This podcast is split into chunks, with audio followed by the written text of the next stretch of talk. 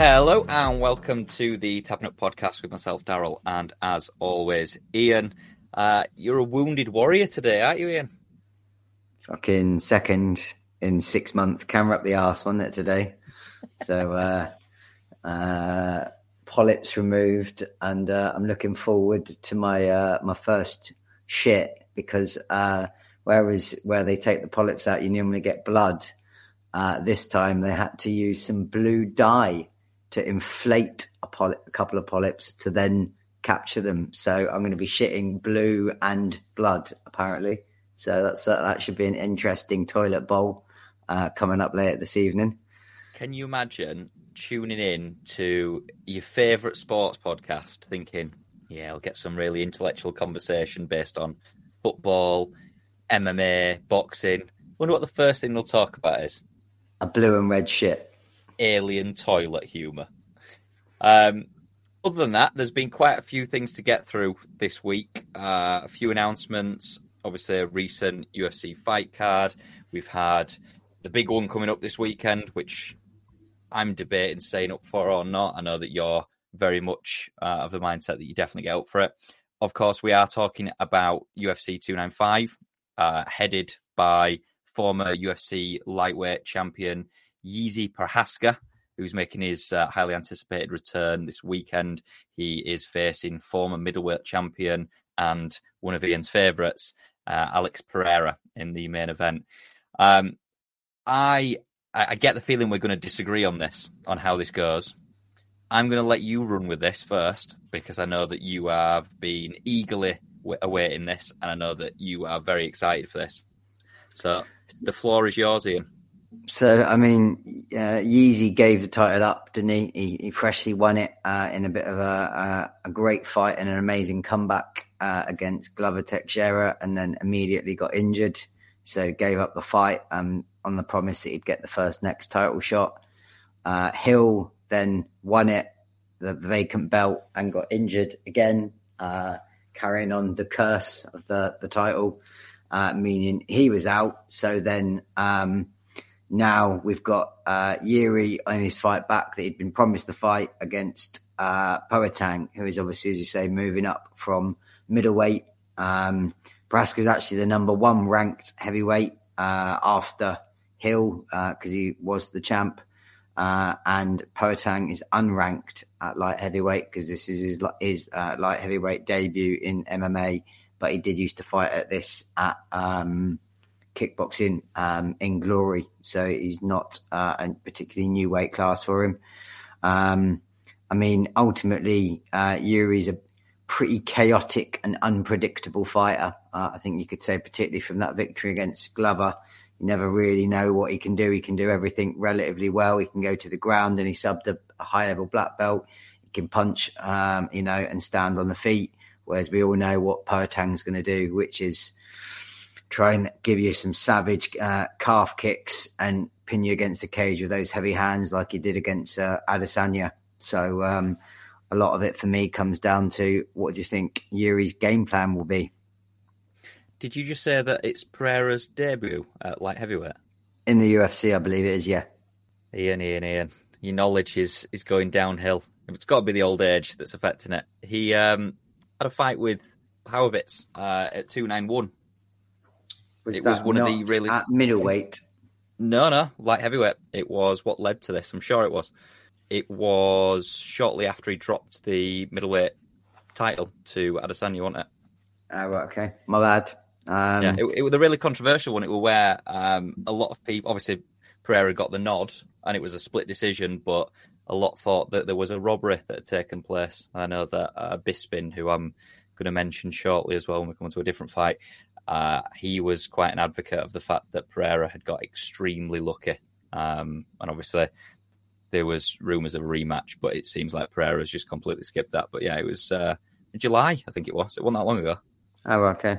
Um, I mean, the sheen's slightly been taken off the event generally because of Jon Jones' removal, hasn't it? Really, um, that was Yeah. the he was the original main event against uh, Stipe. Uh, got injured and ripped a pectoral muscle, so this has been bumped from the co-main to uh, the, the the main. and obviously, uh, champ champ status potentially awaits uh, Poatan if he can win. But um, yeah. you said you think you, we're going to disagree. So who do you think wins? I think Yeezy wins it um, because of the, and it's a bit controversial. I know that the champ champ status seems to be in the offing. It seems to be uh, well fated, and Pereira is, I believe, the betting favourite, and I think a lot of people will bet him here. The problem that I've got with that, despite the fact that obviously the 17 months out for Prochazka is definitely going to be a factor, is that Prochazka has got significantly more variety in terms of what he can do, in terms of his, his weaponry. Uh, obviously, Pereira is a, a two time Glory kickboxing champion. He um, is clever in striking with all the limbs that he can possibly use, but he doesn't feature a lot of diversity for me in his attack. I think whereas uh, Yeezy is, well, he's obviously got a very good reach. He's quite long. Um, I think he suffers in punching power in comparison to Pereira, but his defense is all about timing. It's all about slipping. It's all about getting those counters in there.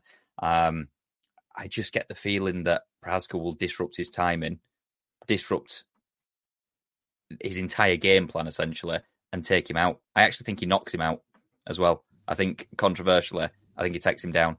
I think the Adesanya fight has probably taken a little bit out of him, and he hasn't exactly shown that he is dominant at light heavyweight. And I think as we've already said, there was a lot of controversy in his fight at 291. I think this is a step above. We all know how good Yeezy is, and I think Yeezy takes it. Yeah, I mean, it might be one of the first times as well that Pereira is actually probably going to be fighting the bigger man on the day because Pereira is a fucking huge guy and used to cut a huge amount of weight to get to um, middleweight. So even at light heavyweight, looks pretty big. But I'm pretty sure Yeezy, before he joined the UFC, he was in a few other promotions. Seem to think remember them signing him from Rizin, uh, Japanese promotion, I think. And I'm pretty sure he was their heavyweight champion. So he has cut weight to get down to to uh, 05. So he's you know a fucking big fella as well. But um, you're definitely right that he has more variety to his game. If uh, Pereira can keep it on his feet, then I think I could see a knockout for Pereira. But as you say, if um, Yuri is a bit crafty and uses that better range of skills as he showed that he could grapple with Glover Teixeira in that fight and stuff the takedowns. Um, then it's probably a 50-50 fight for me. It's very, very hard to call. It could definitely go either way, and you could make an argument for either of them pretty easily. It's all about the calf kick as well. I think Pereira will have that available to him all day because of the fact that Prochazka comes in with quite a wide stance he's essentially begging to get that kick in. Um, the issue that he's going to have is every time he goes to go uh, go for that kick, which he's obviously very good at, he's very skilled at, and he's quite good at masking it, which is clearly a benefit to him. But every single time he's going to go for that, he risks the opportunity of Prochazka just landing a swift jab on him. And again, I think Pereira has more power, but that doesn't say that that isn't say that Prochazka can't knock someone out, and I'm sure I wouldn't want to be punched by him. Obviously, despite the fact that we've discussed in previous episodes, I'd be able to knock out like Ngannou and stuff and take an easy jab from him. I would be worried about this, and I think the Adesanya knockout is definitely going to be still at play, and it's still going to be in the back of his mind. It's those calf kicks, like you say, though, that he, he whips them in so quick and without you being able to see him coming. And two or three of them, particularly on your lead foot, is going to start to pay dividends in terms of your movement. I, mean, I don't know if you saw it. There was a little clip this week of in the build up uh, of it. Um, Pereira uh, gives Daniel Cormier a 25% calf kick. Um, they're filming it as part of like the, you know, the build up and the things like that. And like, he, he, he can hardly walk. And he's like, just give me like 25% just let me know what it feels like. And he's like limping about and shit. So you imagine like three or four quick hundred percent calf kicks like that when they're very hard to check because they're coming low and quick as well. Um, that that could definitely be uh, a game changer. But Um, I'm going to go with Poatan only because um, you know um, I love him and I love his his the style uh, of the fighter I expect to watch. He's not going to try and grapple really. He's going to stand and trade for the knockout. So um, it would seem we're opposed on views. That's a surprise. What is it with these build-ups to fights involving someone turning around saying, "Oh, do us a favor, just give us a a twenty five percent leg kick." We obviously saw it with Tom Aspinall and, and Eddie Hall the other week should we just not do that? Should we not let these professionally trained fighters kick me and hurt me? Like, what? What is the point? But there's a bit of a difference between like even Eddie Hall was just like a strong man. You get loads of these random weirdos that want to get choked out by fighters. But you know, DC is a former light heavyweight and heavyweight champ. You know, all right, he's a commentator now. He's uh, you know a little bit rotund and always was when he fought, but you know he's not a normal person. He's trained his whole life so for him to be limping about after a 25% kick, I was like, Jesus, that must be brutal when he hits you with one of those. Talk of DC reminds me of the fact that there's been, I don't know why it pops into my head, but there's been talk of Brock Lesnar returning for UFC 300. It just reminded me of the time that I think Brock Lesnar was still a WWE champion at the time and he got into the ring um, and squared up to, to DC apparently that's been quashed. I think Dana has come out and said, I can't see him ever returning. I think he's done. Wasn't a definite no, but he, he definitely said that it was unlikely. And then I think he, he ruled out Ronda Rousey coming back for UFC 300. But realistically, who really cares about Ronda Rousey coming back? Yeah, I mean, even Brock now, he's not going to be the Brock of old, is he? He's 10 years removed from when he came steaming in, at least. So I wouldn't be bothered about it. And I can't see him wanting to who they'd even put him against uh, to have a chance these days um, in terms of a big draw like that. So yeah, I, I can't see that happening uh, at all personally. Yeah, uh, the the main one for us British fans, or in my opinion anyway, is the co-main event. So we've got Tom Aspinall and Sergey Pavlovich uh, it is for the interim heavyweight title. This obviously is replacing the Jon Jones fight, and I know that you're very upset about that and still crying inside. Um, I'm going to start this by stating what Michael Bisping's opinions on this is, because he has got a hell of a lot of backlash. And the worst thing is, I don't necessarily disagree with it. So he's come out and he said he's been talking about Tom Aspinall's immediate future again because of the bias, the nationality, I'm sure. Um, he has essentially said that Tom Aspinall is going to make this look quote unquote easy. Uh, he said he's going to jab him, he's going to change the levels, he's going to take him down, and he'll finish him in the first round. He also said that after he beats him, if Jon Jones fancied that fight against Aspinall, which again, we've got his own opinions on what happens with Jon Jones following. But if you fancied that fight, that Tom Aspinall beats Jon Jones and dominates the heavyweight division for some time, he'll retire. And again, quote unquote, as the greatest heavyweight champion that the UFC has ever seen. I mean, it's pretty crazy talk, but they are like best mates equally. So it doesn't surprise me at all. Um, I think they might, I think, um, Aspinall might even train out of Bisping's old gym. They might share his former trainer. So it's definitely a mate bullying up his mate. I mean, I think he's definitely got a good chance in this, but I definitely wouldn't be fancying him against Jon Jones. But Jon Jones obviously has been so inactive over um, the last period. Um, I mean, I think I saw a, a, stat the other week that Jon Jones had 12 fights in his first four years in the UFC and then he's had 10 fights in the last 10 years. So, like, his complete inactivity, uh, and that comes back to that point with Re- yeah, um, Yeezy is is the ring rust. You know, how yeah. does he how, how, does he do? Um, I mean, Pavlovich is the number one ranked heavyweight after Jones with an 18 and one record. Aspinall is currently ranked number four, 13 and three. Um, Pavlovich is coming off six first round victories in a row. So uh, you know what he's going to try and do, and he's always going to try and do it pretty quickly. Um, he might be the hardest hitting heavyweight in the UFC now that Ngannou's gone, whereas Aspinall probably could lay a claim to be the hardest kicking um, heavyweight in the UFC, I would say. So both of their their strengths definitely uh, are towards this, uh, a stand up fight. However, Aspinall has a very underrated ground game. Um, he's a, a jiu-jitsu black belt, so clearly the sensible option for him would be to use his kicks, which are his you know one of his major weapons, to just whack away at that lead leg of Pavlovich and try and weather the storm in the first round. That's going to then have an effect on Pavlovich's ability to um, throw the power with the power that we know that he's all got. And then if I was Aspinall, I'd be looking to try and take him down and dominate him on the ground. So um, if he can weather the storm, I think this is Aspinall's fight to lose personally. I do. And it's interesting saying that because you say that maybe going back a year or so and everyone were backing Pavlovich to run through the division. There was talk of him being able to dominate Jon Jones at one point. I honestly think Aspinall is severely underrated. I think the only blemish on his UFC career is obviously the Curtis Blaydes fight, which uh, wasn't really a fight. There was obviously a shock injury in that.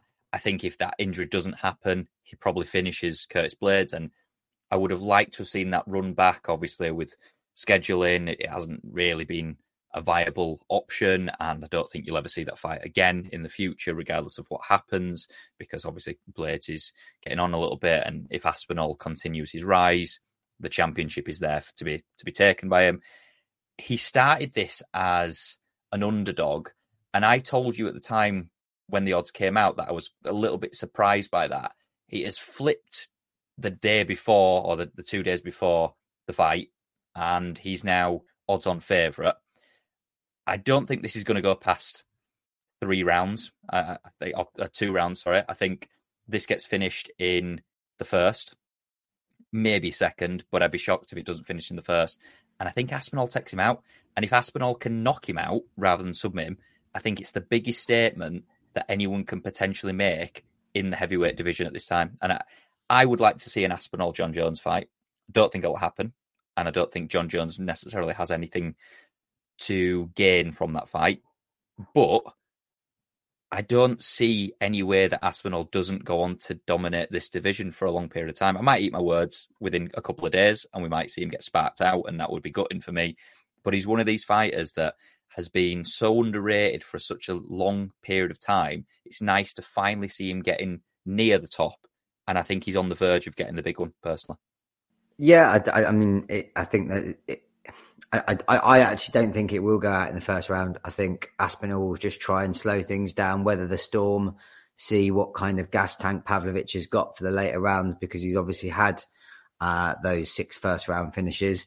I mean, he did lose before those six first round finishes. His sole loss is to Alistair Overeem, and that was an aging Overeem. It wasn't Ubereem when he was juicy as fuck. So he has got holes in his game and maybe isn't quite as scary as everybody's making him out. Um, the people that he's run through. So, uh, and I think I agree with you that Aspinall is pretty underrated, but um, it's so competitive these days. Um, the UFC generally and all the weights, and when they're constantly signing these people, I think it's hard to say in a lot of divisions that someone's going to rule over it for a long time. I wouldn't be surprised to see Aspinall win, but if he has to go against Jon Jones, I don't think I'd be backing him against Jon Jones. Slightly off topic, just because I can see you looking to your left um, at the TV, quite worried. Has something happened in the game that you currently have on live in the Liverpool and Toulouse match? 2 0 down.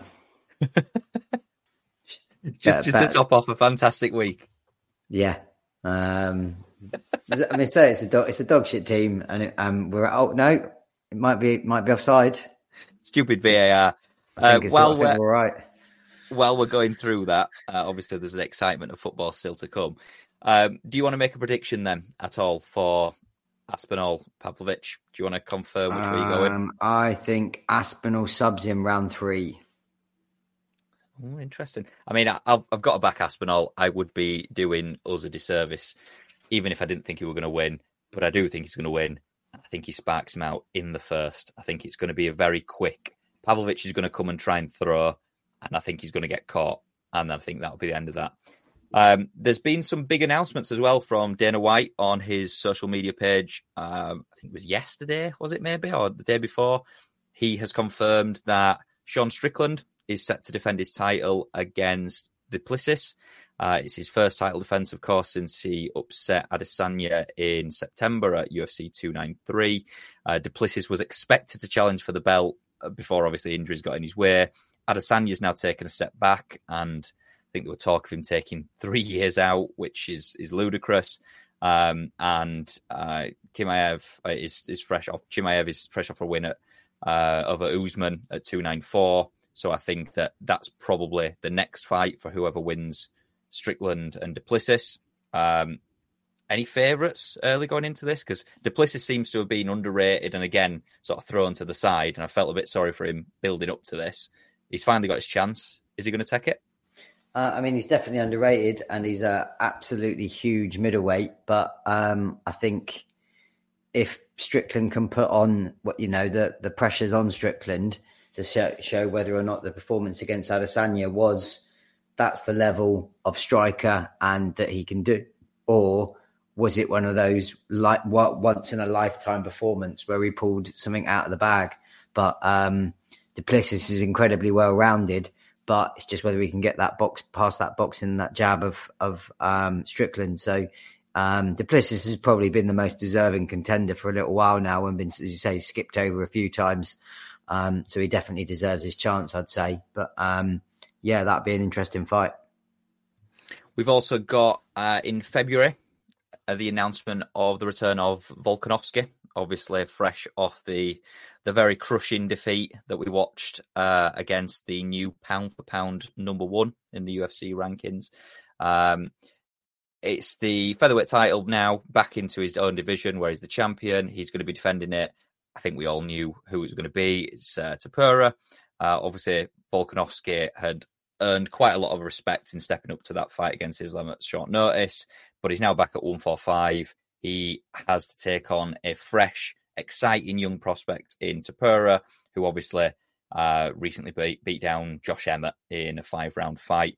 Um, I've got a back Volk there. Obviously, we'll talk about it far more when we get closer to it. I think even with the demons in his head, everything that we discussed before, he's surely got too much for Topuria.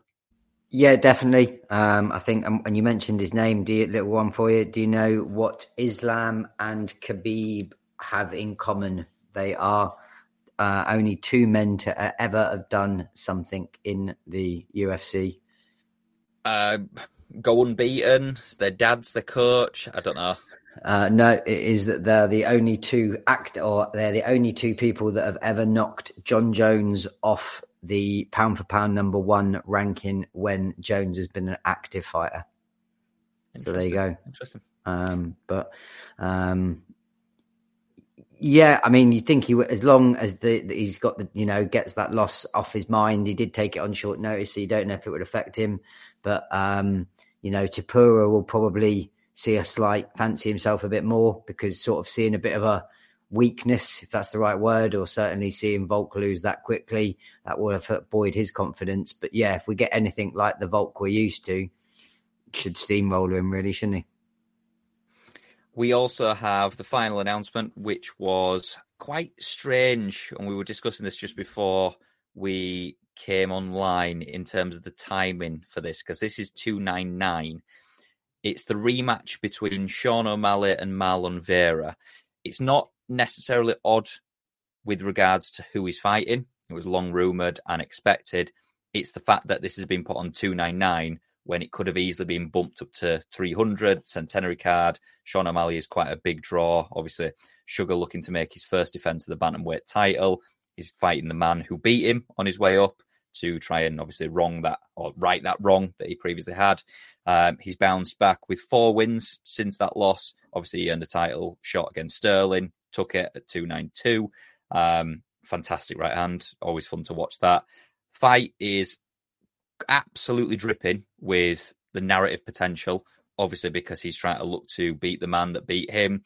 And I'm sure, as you've already seen with O'Malley and all the build up to any one of his fights, he will cause a lot of controversy. He'll have a lot to say for himself, and then obviously the bantamweight decision uh, division will be lit up with uh, a little bit of talk of who's going to smack who just before the fight. But again, for me, O'Malley has to take it. Um, I think he's going to be quite a big favourite going into this.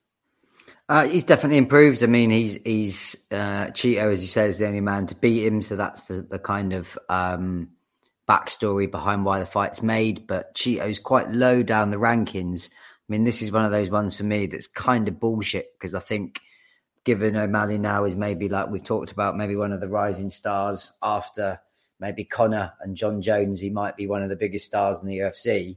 Clearly, Dash Dashvili is the more deserving uh, contender for the fight over uh, Vera.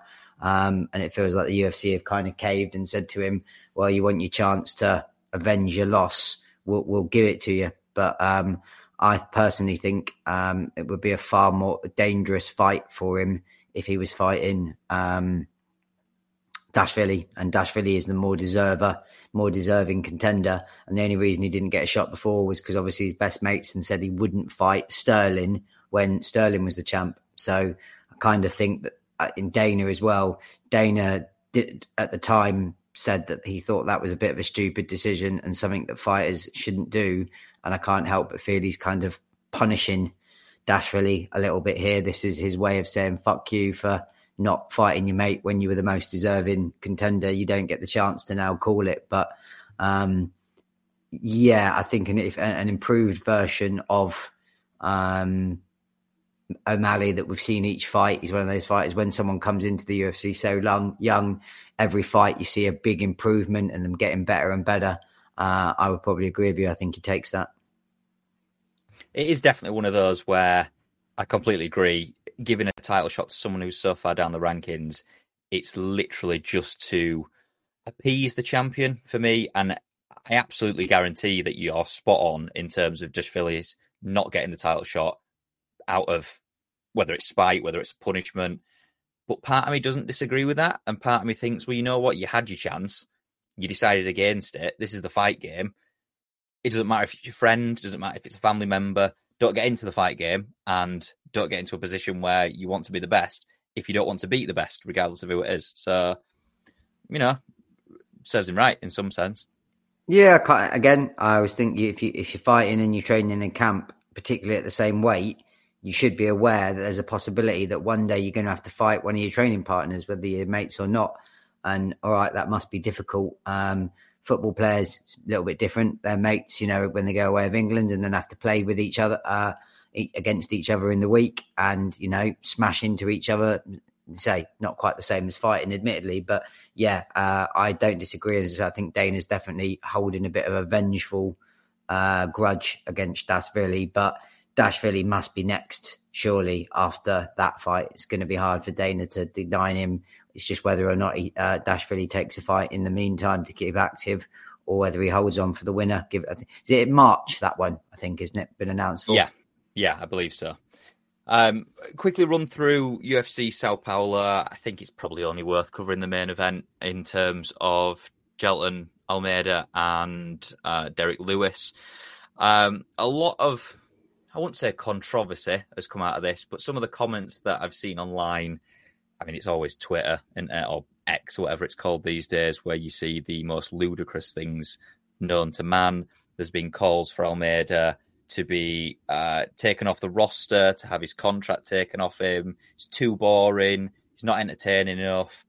Essentially, they're criticizing him for not going toe to toe with one of the hardest hitters in UFC history in Derrick Lewis, and for completely smothering and dominating him using wrestling skills, which is the right thing to do, isn't it? Hundred percent. If you want to win the fight, you know, it's not about you know sometimes how you win. And Derrick Lewis, as much as he's the greatest knockout artist in terms of KOs in in history, you know he's been in some fucking boring fights as well. You know the the one against Ngannou springs to mind immediately. Um, and Almeida, sometimes you've just got to do what you've got to do to keep moving up those rankings and secure that victory. So um, I haven't seen the fight. I didn't actually watch that one. Um, and despite having a bit of time uh, off, obviously today after the uh, procedure, it was something I was going to try and fit in um, watching that, but um, I didn't get a chance. So I haven't actually seen it, but I understand it was a pretty sort of smothering ground game of 25 minutes, just basically controlling him on the ground, really. So not the greatest of fights to, uh, not the greatest of spectacles, but efficient and did what he needs to do. Oh, exactly that. And if people turn around and say to Derrick Lewis, well, you only beat Ngannou, who people have said is one of the greatest MMA heavyweights of all time, by boring him to death. He's not going to sit there like, ah, oh, you know what? Yeah, you spot on there. Um, you should take that win off my record because uh, it wasn't how you wanted me to win. Whole point of UFC and, and general MMA is you can use all types of skills. This isn't a boxing fight. Uh, it isn't, you know, kickboxing. It isn't something specific. You do what you do, and you do what you need to do to win. So weird, weird people online, as you would expect. So whatever, essentially to that. Ridiculous. I mean, you can't say some kick, kick someone off the roster for winning boringly. I've definitely seen, you know, I haven't seen it, but as you say, I guarantee there've been far more boring fights than that. Uh, you know, um, that have gone down than there haven't been the calls for that. But yeah, that was kind of crazy. The only other one was a bit of a, a shock. It was a massive underdog, I think, something like five or six to one, Nicolas Dalby, uh, and then beat the um, highly rated Bonfim. Um, so that one, I think, was a bit of a shock uh, in terms of purely on the odds alone. But Dalby's been around the block and is certainly no mug, so I wouldn't have said that really uh, surprised me. Got to start with the mighty whites, haven't we? Because uh, it absolutely made my weekend. This weekend just gone. Uh, Leeds, of course, I'm talking about beating Leicester 1 0 in the most anticipated football match of the year, would you say? Undoubtedly, I mean, by a long way, without com- completely, um, you know, ev- nobody could wait for that match. But um, I only saw the first half because uh, I was going to Bournemouth at the weekend to see the family, so I was getting up crazy early. So I watched the first half. But fair play to him from the first half. Leeds completely looked in control, looked the better team, um, had the lion's share of possession, kind of nullified Leicester um, and what they seem to be pretty good at in terms of just dominating, getting on the ball. Um, and if the second half was anything similar than that, then um, it was well deserved, I would say. Yeah, I think that the stats overall were that Leicester ended up with about 62% possession, but that's not necessarily against what I thought would happen. And obviously, we discussed this last week in a bit more detail, but Leicester are a very not boring, but possession based, slow build up team they look to uh, wear out their opponents by just taking it slow, nullifying the opposition's game, looking for the wings. They've got some unbelievable wingers, by the way. Uh, I think it was Fatawu who hit the crossbar in the first half, and he is some player. I think he's on loan from Sporting. Um, unbelievable effort. Obviously, it didn't go in, thankfully, but um, I think they were a little bit taken aback by the intensity shown by Leeds. They obviously went at them straight away. There was a bit in the fifth, between the fifth and tenth minute, where they tried to play it out from the back. They felt that they were pressured. Ball comes over the top, and about ten yards into their own half, Pascal Struijk leads his centre back, chests it down, and chests it into the box. So they're, a bit like, what on earth is going on here? We, have taken the midfield down, we've nullified the wings, and all of a sudden your centre back's chesting the ball to try and get an assist in the first uh, 10 minutes. Um, so I, I, was really impressed by them. Um, as you can imagine, made my night in Ponty all the more sweeter. It was absolutely dead, a little bit scary. Uh, there was a guy with a knife at one point trying to get into biggies because he refused to pay the ten pound entry. So it sums up uh, the type of place that Ponty is. But yeah, that. And would you say that's the best you've uh, seen Leeds play all season? Yeah, absolutely. Under Daniel Farke, it was the most complete performance this season. I thought they were fantastic against Watford. Uh, they were fantastic in the first half against Huddersfield. Obviously, the opposition is 10 times more difficult when you're playing Leicester away. Um, the only thing I would say, I think it suits Leeds to play a team like Leicester away. And I was surprised that they didn't do the same against Southampton. I think that game is considerably more difficult when Leeds are at home because obviously you have to appease your fans when you're at home. You have to be a little bit more outgoing. Um, obviously, we'll see. And I have to give props to Illan Meslier, who made an unbelievable last minute save. It, it looked certain that Dewsbury Hall had headed the ball into the back of the net and got a last minute equaliser. Ayling comes on, obviously makes a mess of it straight away. What a shock. But yeah, it's it's an absolutely outstanding save, and if you haven't seen that before um, or before listening to this, definitely take a look at it. But obviously, Leicester still have that comfort at the top of the league. They are uh, 11 points clear of us. Obviously, we have Plymouth this weekend, and knowing Leeds will probably lose that. But Ipswich are starting to fall away. They've drawn the last two games against struggling Birmingham and struggling Rotherham. So maybe, just maybe, it's where the league starts to turn a little bit just before Christmas. A lovely Christmas present would be that we would be in the top two by then. Long way to go yet, but um, Premier League then. So there were two very, very controversial games. Where do you want to start? Should we start with Spurs Chelsea or with Arsenal Newcastle? Let's go with Arsenal New uh, Arsenal Newcastle first uh, in terms of the, the the VAR decisions and the goal. Um, I can't remember a time where there's probably been quite so many issues in one goal or so I there's basically three elements to this wasn't there of was it a goal or not? So the first one was after you know I can't remember who it was that crossed it but did the ball go out? Don't know about your view but yes in my opinion it went out. Disagree. Um I, I mean it was very very close but there was the uh it not ESPN, beIN Sports had got the exclusive angle, didn't they? They had a camera uh, on the um, the sideline, which basically goes directly behind the ball, and it shows that there must be.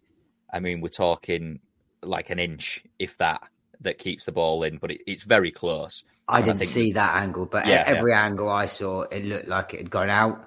You got Joelinton. Did he foul the Arsenal player when they came in? I mean, again, the answer has to be yes. It basically pushes him in the back, doesn't he? Like it's a complete whether that would have made a difference or not, and that person would have scored. But it's pretty hard to say that that wasn't a foul.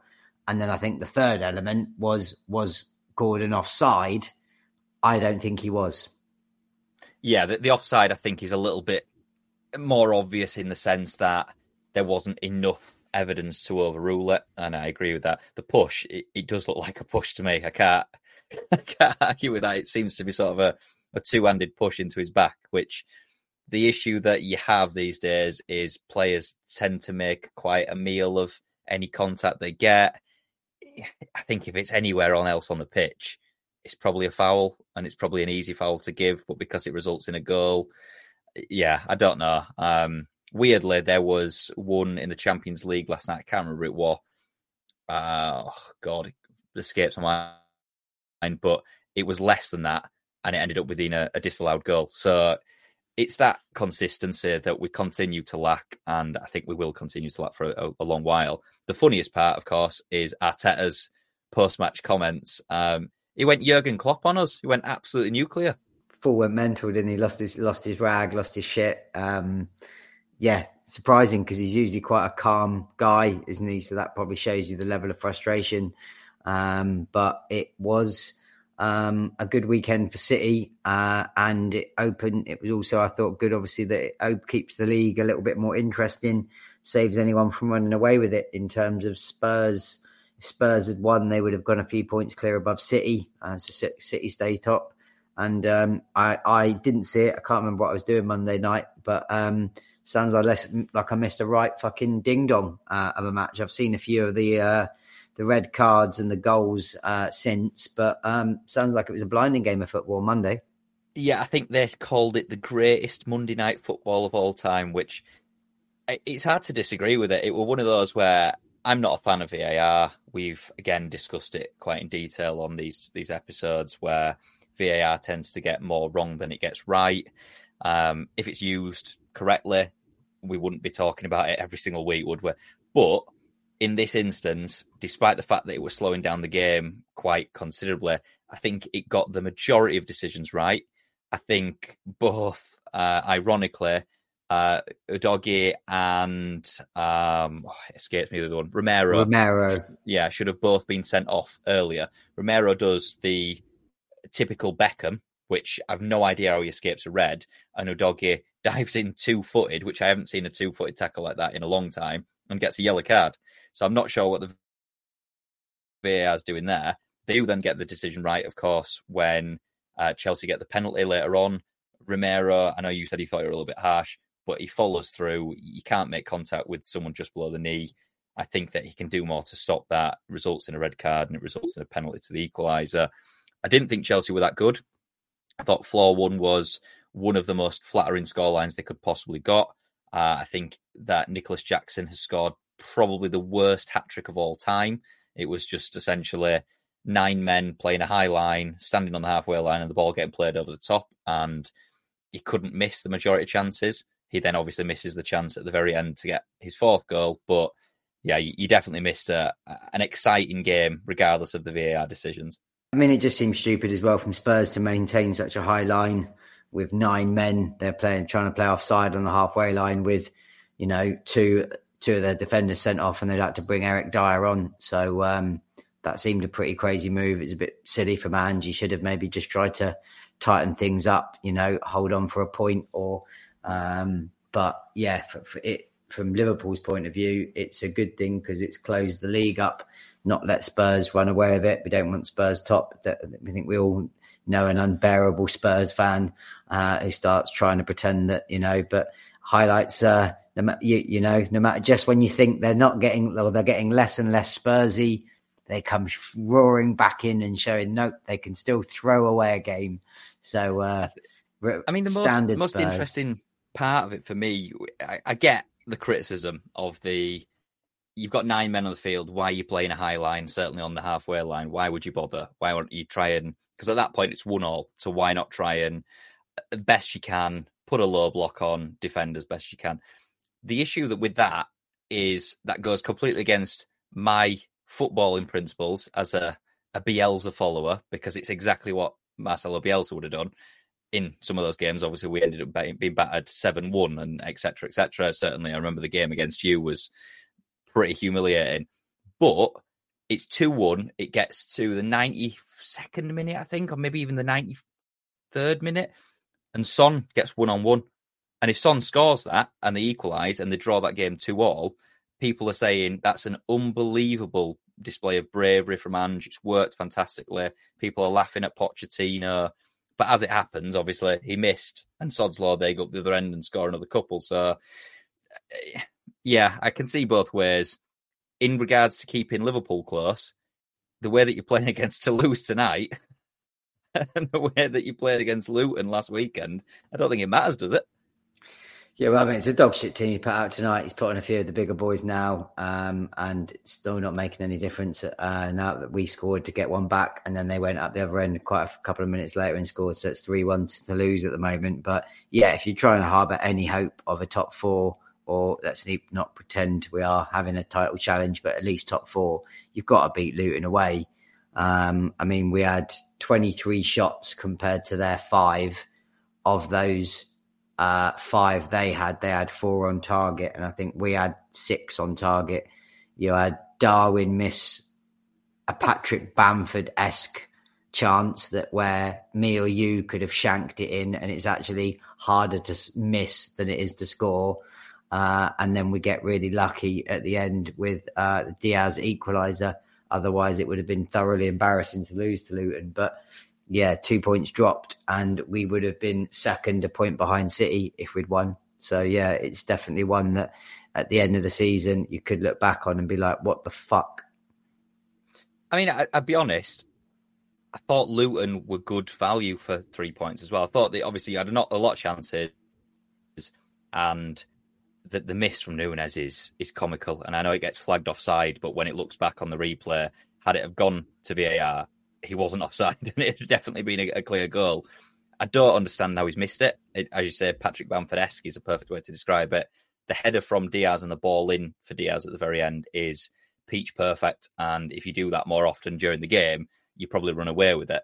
And obviously, with everything that's going on with Luis Diaz at the moment, and certainly at that point in time, it was uh, very apt that it was him that would get the equaliser. And I know that it's been announced today that his father has actually been released which is yeah. I was just about to say that. I didn't know if you've seen yeah. that. That's uh, good news, obviously, because you, have been at work, whereas uh, I haven't. But um, yeah, his father's actually been released today, so hopefully we'll see him back. I mean, he did start today's game, but he's not really looked been at the races, uh, to be honest. And again, when something like that's going on, you can fully understand why he's got other shit on his mind. Um, But um, quick roundup of the Champions League then. Yeah. Um, so I mean, Tuesday's game. Um, one of the headlines was obviously Barca losing to to Shakhtar. Um, pretty crazy stat. This one. This is Lewandowski's longest goal drought in 12 years, six games. it's mental, Terrible. It? Terrible. 12 years. That's his longest goal drought. I was like, Jesus Christ, what a goal machine that uh, he, he has been for the teams that he's played for. But um, that was a bit of a shock result. You had AC Milan beating PSG to throw that group quite open.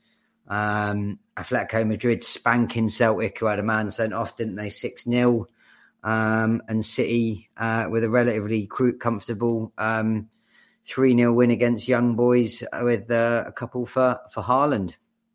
I really liked Foden's goal as well for City. So that's the game that I chose to watch on that night. And the ball across, I think it's from Grealish. And it's one of those touches where it's so picture perfect. The, the finish is sweet as well it's nothing out of the ordinary, especially for, for City and especially for Foden. But it's that first touch. And whenever you see a first touch that just takes it away from the man, lays it perfectly off for him, gets him in his stride, it's always, you know, chef's kiss is that. Uh, I know Ally McCoist on, commentary thought that was fantastic as well. Um, question for you, just randomly. Why have we still got Scottish teams in, in the Champions League? Every single year, it seems to be that they go into the group stage. It's always Celtic more often than not, obviously, other than the slight appearance from Rangers under CVG. They get spanked. They end up getting kicked out. They struggle in the Europa League if they get put in there, and then they leave again. Are they just there to make up numbers? Yeah, well, uh, how many other countries could you say the same that um, you know you see in there? You know, Copen- Copenhagen. Um, all right, they did Man U, and we'll we'll come on to that. But how many years have they been in the Champions League pretty consistently every year and literally never get out of the group stage? But um, what a fantastic uh, result for them that was on uh, moving on to the Wednesday nights. Um, again, watching Man U at the moment, or watch, I didn't obviously watch the game because I never watch Man U games, but watching it all unfold, it reminds me of the Mourinho era where I just sit and smile and it's just like watching a car crash in slow motion and you just love it and you just want them to retain him in the position so they just get worse and worse. Um, I absolutely love it. Um, but the only the only uh, high point for them was there another two goals from uh, Højlund, which actually makes him the top scorer in the Champions League with uh, five goals in four games for Man U. Uh, but hasn't scored a goal in the Premier League yet in nine games. So uh, obviously got his shooting boots on for the Champions League, but not in the Premier League yet. And of course, he's only got two games left to add to that tally because I'll be honest, I'd be shocked if they get out of the Champions League as it stands. I mean, a result like that, when you're 2 0 up and you just absolutely capitulate, the red card is harsh, in, in my opinion. I can see why it's been given for Rashford, but it's one of those where he basically puts his left foot across uh, I can't remember the name of the.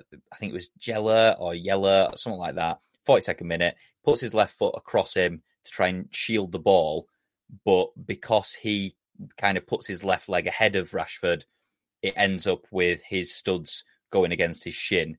There's clearly no intent there at all, but he immediately gets a straight red card, and VAR take their sweet time in trying to review it, and they decide, yeah, uh, it's it's definitely a red card It really harsh for me. But again, I'm I'm a Leeds fan, so it's hard to have any sympathy for Manchester United. Uh, and then following that, they just absolutely capitulate. They bring it back with a penalty. Obviously, I think it was uh, ye old Ratface who, who dispatched it. And then, as the game comes to an end, the absolute irony that the winner was scored by Roony. Indeed. Um, but yeah, I, I, mean, it's it's it's brilliant to watch. Um, and as you say, they're going to be struggling to get out of the group. They, I mean, I'm sure they've probably got to win both their last games to stand a chance. Um, and that's a that's a tall order. Um, well, they have to beat Galatasaray, and they've never beaten Galatasaray away for one. Um, and then your last game is against Munich. Yeah, who are a, a very scary proposition with I'd argue the best striker in the world at this point in time. He's the most in form, and I would put him above Haaland. I think he's, he's certainly certainly uh, up there in terms of you know what he's doing. Both them two are the, the, the, the top the top dogs for sure. Um, uh, only thing would be will will Bayern be through by that point? Because I assume if Bayern win the next game against Copenhagen, then they'll probably be through. So Man U might get lucky and they rest a few players. But equally, given the infamous turnaround from uh, the scum on Bayern in the 99 Champions League final, that, that's one of those games that I find Munich, I'm never ever putting in a weakened team out against Man U. And if there's a chance to be able to um, decimate their dreams of going through and give them a hiding because of how well they're playing, I would have thought Bayern would probably do that and not miss the op- opportunity to stick the boot in further. Very little on boxing this week, as uh, always seems to be. Um, we're having an absence of, of bigger fights, uh, certainly at the end of the year. There is a very strange card that seems to be opening up uh, at the end of uh, December. I think it was the 23rd of December, we say there was originally the fight between Usyk and Fury. We know now that has been rearranged, or we hope has been rearranged to February, and it seems like that's in all eh, all in order, and we should see that happen finally. There seems to be this weird underlying potential fight of Ngannou, Anthony Joshua, for what Eddie Hearn I think was dub- dubbing Rumble in the Jungle 2. Uh, Ngannou has apparently come out and said, I don't want that fight. I don't want to fight Wilder. I want to fight Fury in my rematch first. I want to get that clarified because clearly he thinks that he can beat him. And a lot of people thought they had already beaten him. The judges disagreed clearly. But Anthony Joshua is apparently ready to fight him. Uh, Eddie Hearn has, has, literally come out in the past week and said, "Not a problem. We'll we're in talks with that, and we'll see what happens there." And apparently, according to um, I forget Frank Warren, he says that they're still looking to put on a fight in in Saudi Arabia around that date. So eh, no one really knows what's going on because promoters seem to be fi- fighting and squabbling over this December 23rd date without any fight actually announced as of yet. I don't know what's going to happen here, and I have absolutely no idea whatsoever. I mean, I still think uh, it, that the, the, fight that was supposed to be taking place on that date was obviously Fury Usyk. Um, I still don't think that will happen. I know they've moved it back to officially, supposedly, have moved it back to February, but I don't see it happening. I would see, I think, Fury, particularly after the kind of humbling victory, if you can call it that, of uh, uh, over Ngannou. Um, he won't want anything to do with Usyk, who can box his head off. Um, and he either retires and realizes maybe I'm a little bit past it, or does he look to rematch Ngannou and maybe train properly? Because I think most people would seem to agree that um, he probably didn't prepare or take Ngannou seriously. Um, so they can both probably make a nice bit of money running that back. Um, and I think, as you say, in Ngannou's words were because I think with his stock being so high at the moment, it was put to him the two fights that I said to you that I thought he would be looking for at, which is Wilder or um, AJ. And he didn't say no, but what he said was not yet. He says, I don't want those fights yet. I want the only fight I want is Fury rematch first. Uh, and he did even say, I'm happy to wait till after February. And he kind of made some sly little dig like, that's my fault. Uh, they should have been. He should have been fighting in in uh, December, but because I cut him, he can't fight till February.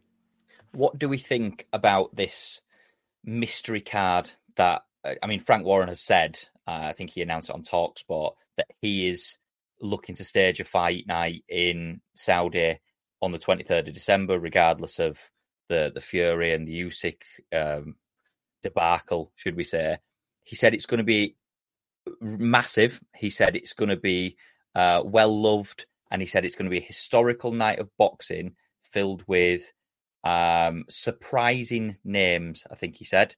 Uh, he said he's going to feature boxers from all over the world, fights involving British fighters. Um, is he just posturing? Is it this just stereotypical boxing promoter? It's going to be massive. It's going to be massive, and it's Joe Joyce fighting Dubois as the, the main event, or do we think that he has actually got something that he's going to pull out of the hat here? I mean, there's always the chance, isn't there, with boxes uh, that you know they offer someone a ridiculous load of money, particularly when it's in Saudi Arabia, so you know that they've got the cash to throw at people and some names if they wanted to try and uh, do something like that. But yeah, I, I can't see. Um, I mean, given that Fury is going to be out for a while, technically because of the the, the contract allegedly being signed with Usyk, uh, Ngannou would be daft to necessarily wait. Why doesn't he take another fight in the meantime? And if again, uh, for me, if Josh has said yes, he's willing to fight him, and um, they'll give him the same amount of money, fifteen odd mil that he made against Fury. Personally, I think Ngannou would be stupid not to take it. But that wouldn't be Frank Warren, would it? That'd be Eddie Hearn. So it's one of these where why is Eddie Hearn saying that they're in talks for this fight on the 23rd when Frank Warren is saying yeah, we've got a card that we're going to announce full of people on my promotion, and it's going to be one of the most historic nights in boxing, etc., etc. I can't help but feel that, as we've seen over the past few years, it's just con men doing what they do best, trying to promote, trying to get money in the pockets, and it's going to be a massive disappointment. Yeah, I mean, again, it's all uh, it's fallen away because of Fury. Again, Fury uh, Usyk is a card that would have you you can get away one of those fights that's so anticipated. You can get away with a dog shit undercard, can't you? Doesn't no one's w- watching or gives a shit who else would have been on that card had that fight taken place. But the fact that that's off, and if they have already paid and booked that the arena and, and that type of thing, then he's probably scrambling to try and find someone that that will be able to fight. Um, you know, does he put AJ? I mean, can again he fight one of those? cats that you were talking about that are you know undefeated uh, at heavyweight in the in the lower top ten of of some of the rankings and try and do the the ruse and sell to the public that that's a good fight that people should pay 30 quid to watch. Just finally then, because I can't get this episode finished without mentioning your favourite man in the world. Jake Paul has uh, finally confirmed who his next opponent is going to be. Uh, he is going to be fighting. Are you ready? I get a drum roll, Ian? I just get a, just get a Andre August. Andre August, not uh, not uh, Andre November. Um, I mean, no, who... um, he, he's just an unknown boxer. He's got a, I think it's a 10, 10 one and one record, and he's got five uh, knockouts to his name. He's he's a complete unknown. The, the argument is that he is a professional boxer. He's currently on a five win streak. He's got more knockouts than any of Jake Paul's former opponents. But it's just another way of trying to pad Paul's record, to be honest. If it takes him eight to. I, I think he'll just. I, I don't even care. Don't know enough about this guy to have any idea about whether or not he wins or not. And, and when we say boxer, is he a boxer like Tommy Fury is a boxer? You know, like influence influencer boxing, or does he actually have proper uh, actual fights in terms of um, his 10 uh, victories. I remember us having a conversation about six, seven months ago where I said that Tommy Fury wasn't a, a proper boxer and you disagreed. Are you now on my thought process that he is just a, another influencer boxer to be thrown in with well, the rest of them? Not if he actually goes into the pro ranks and starts boxing actual pros, but I think it's made clear, and he, that's what he said he was going to do after the Jake Paul fight. But he's not going to do that because he's not going to get anywhere near the money he would if he carries on fighting. You know, he might he'd probably go back to like some ridiculously low figure, or he can carry on fighting these stupid influencer bums Morons. and make millions. Yeah. So um, I think as much as I'd like to hope what he said is that's the case and see what he was actually like in the professional ranks. I just think the money's just never going to be the same. It'd be daft for him to do so in some ways. If you were his manager, you'd be say carry on fighting these bums and making ten times more money than you would if you went into the professional ranks. I can see the disappointment on your face. We nearly got through yet another episode without mentioning influencer boxing, and uh, think it's been like three weeks since we mentioned it, but I, I had to get it in there for you, mate. Um, yeah, that's all for this week. Uh, as always, we'll speak to you next week.